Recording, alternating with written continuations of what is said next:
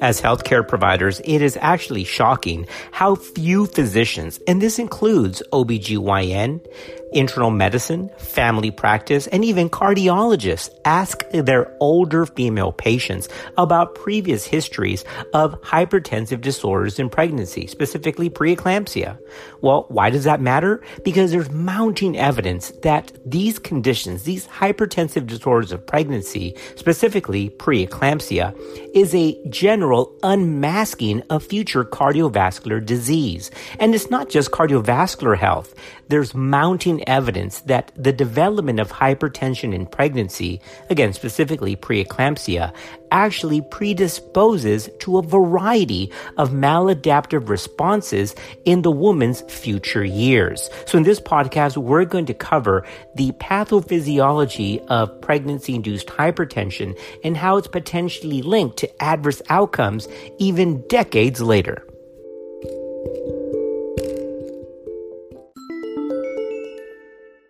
Preeclampsia is a relatively common complication in pregnancy with a prevalence of about 3 to 5%. It is a leading cause of morbidity and mortality for pregnant women in the developed world and also has a significant economic burden on healthcare systems. Despite many decades of exhaustive research efforts, we have yet to reach a unifying theory explaining why and how preeclampsia occurs in women with no apparent risk factors. The placenta has been the major, long-standing focus of preeclampsia research. Not surprising because placental lesions associated with preeclampsia have been described since the early 1940s. The triad of inadequate placentation, placental insufficiency, and vascular reactivity cascade is the most acknowledged explanation of the pathology underlying preeclampsia. However, clinical findings supporting this triad are only found in a minority of all preeclamptic pregnancies, and pathological placental lesions in support of this hypothesis may not be as specific as previously thought considering that cardiovascular problems associated with preeclampsia are observed both before and after that index pregnancy, it's reasonable to assume that the cardiovascular system may not just be the victim of poor placentation in preeclampsia, but actually play a pivotal role in the pathogenesis of preeclampsia. More recent research has examined the association between this cardiovascular system maladaptive process and preeclampsia in an effort to build an overarching hypothesis to explain better the pathophysiology of the disorder. Look, I'm telling you, there's mounting evidence that even in normal pregnancies, the cardiovascular system undergoes various stressors just to keep up with the advancing demands of pregnancy. And that's without preeclampsia. Hemodynamic changes during pregnancy include a progressive increase in cardiac output and a decrease in systemic vascular resistance, leading to a high volume, low resistance circulation. These changes peak in the mid third trimester before cardiac output falls and systemic vascular resistance increases towards 40 weeks gestation. So the alteration in late pregnancy hemodynamics is actually biologically paradoxical when considering that the respiratory and metabolic demands of the maternal fetal unit increase exponentially with advancing pregnancy. Now, echo studies of uncomplicated normal pregnancies have demonstrated an excessive increase in the left ventricular mass and remodeling with associated diastolic dysfunction in a small but significant proportion of women at term, all of which revert to normal postpartum. So it's for this reason that pregnancy has been described as an in vivo stress test which unmasks women who have poor cardiovascular reserve or mild subacute dysfunction. Maternal echo studies in preeclampsia have demonstrated significant cardiac dysfunction both before and at clinical onset of preeclampsia diagnosis. For example, Valensise et al. demonstrated that cardiac output was significantly lower in early onset, that was defined as less than 34 weeks, preeclamptic cases compared with late onset preeclampsia. Their findings were later confirmed and expanded on by the work of Melchior et al., who showed that preeclampsia was also associated with abnormal cardiac geometry and diastolic dysfunction in the majority of women who developed preeclampsia. A recent systematic review summarized 36 studies of maternal cardiovascular function involving over 800 women with preeclampsia, demonstrating that increased vascular resistance and left ventricular mass were the most consistent findings in preeclampsia. So that's a clinical pearl. If you were to do an echo in women with preeclampsia, you would find increased vascular resistance and left ventricular mass as cohort findings in that group differentiating features from normal pregnancy were left ventricular wall thickness of greater than one centimeter and an exaggerated reduction in early diastole and atrial contraction reduced stroke volume, diastolic dysfunction, and left ventricular remodeling are most marked in cases of severe and early onset preeclampsia and are associated with adverse maternal and fetal outcomes, and that's irrespective of the conventional classification used to diagnose preeclampsia. These findings demonstrate that even apparently normal pregnancy presents a significant strain on the maternal cardiovascular system, and that in women with evidence of worsening cardiovascular maladaptation, preeclampsia is the recognized clinical phenotype. Man, that's a lot of doctory stuff right there, I'll tell you. But here's what it all means. That initially the thought was that preeclampsia leads to new onset cardiovascular disease later on. But with these new theories, here it is, guys. Here's a clinical pearl. It's actually being thought of now that early subacute cardiovascular dysfunction may actually set the patient up for preeclampsia. In other words, preeclampsia doesn't just cause future cardiovascular issues. Preeclampsia may be the result of subclinical cardiovascular maladaptations. And that should kind of mess you up a little bit because that's not traditionally what we were taught. All right, look, guys, when we come back, let's talk about the cardiovascular system in the immediate postpartum period. Because just because she's delivered doesn't mean she's out of the woods. You know that. But we're going to focus on the issue of cardiovascular health in the next section. And then we're going to wrap up with really what I wanted to cover, which is the future maladaptive issues that can happen to these poor women. And it's not just limited to the cardiovascular system.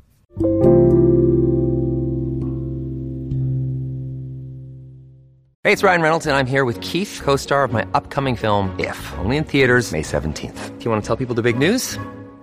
All right, I'll do it. Sign up now and you'll get unlimited for $15 a month in six months of Paramount Plus Essential Plan on us. Mintmobile.com slash switch. Upfront payment of $45 equivalent to $15 per month. Unlimited over 40 gigabytes per month. Face lower speeds. Videos at 480p. Active Mint customers by 531.24 get six months of Paramount Plus Essential Plan. Auto renews after six months. Offer ends May 31st, 2024. Separate Paramount Plus registration required. Terms and conditions apply if rated PG. I say it to my medical students and residents all the time. The cure for preeclampsia is delivery.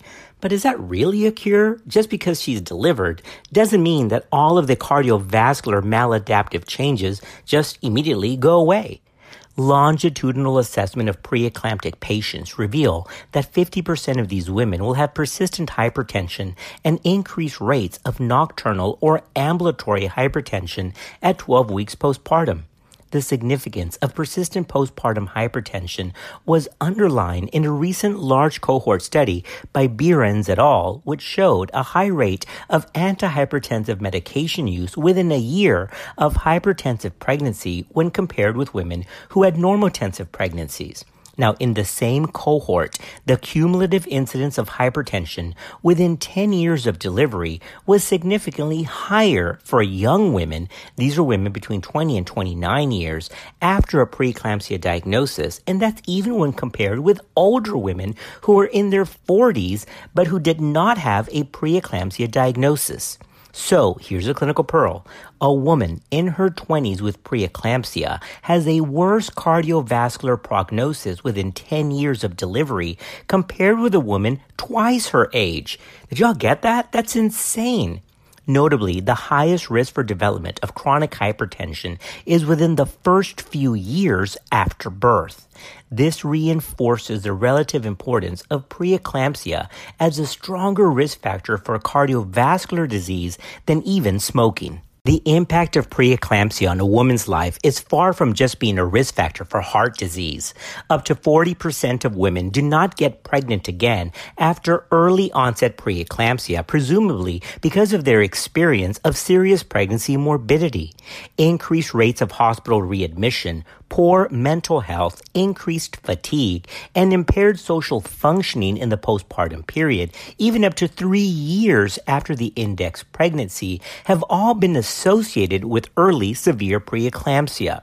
In addition to globally increased risk of cardiovascular disease, a history of preeclampsia is also associated with six to sevenfold increased hazard of having recurrent ischemic attacks within a year of developing acute coronary syndrome women with recurrent preeclampsia are characterized by a shorter lifespan, increased hazard of ischemic heart disease and stroke, and even in some studies, an increased rate of dementia. And we'll get into that in just a minute.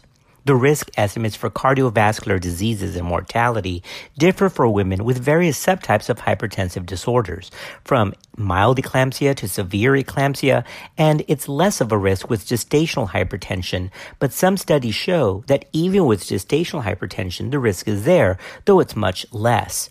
A recent systematic review produced aggregate data to show that recurrent preeclampsia is associated with increased rates of hypertension, ischemic heart disease, heart failure, cerebrovascular accident, and hospitalization because of cardiovascular disease.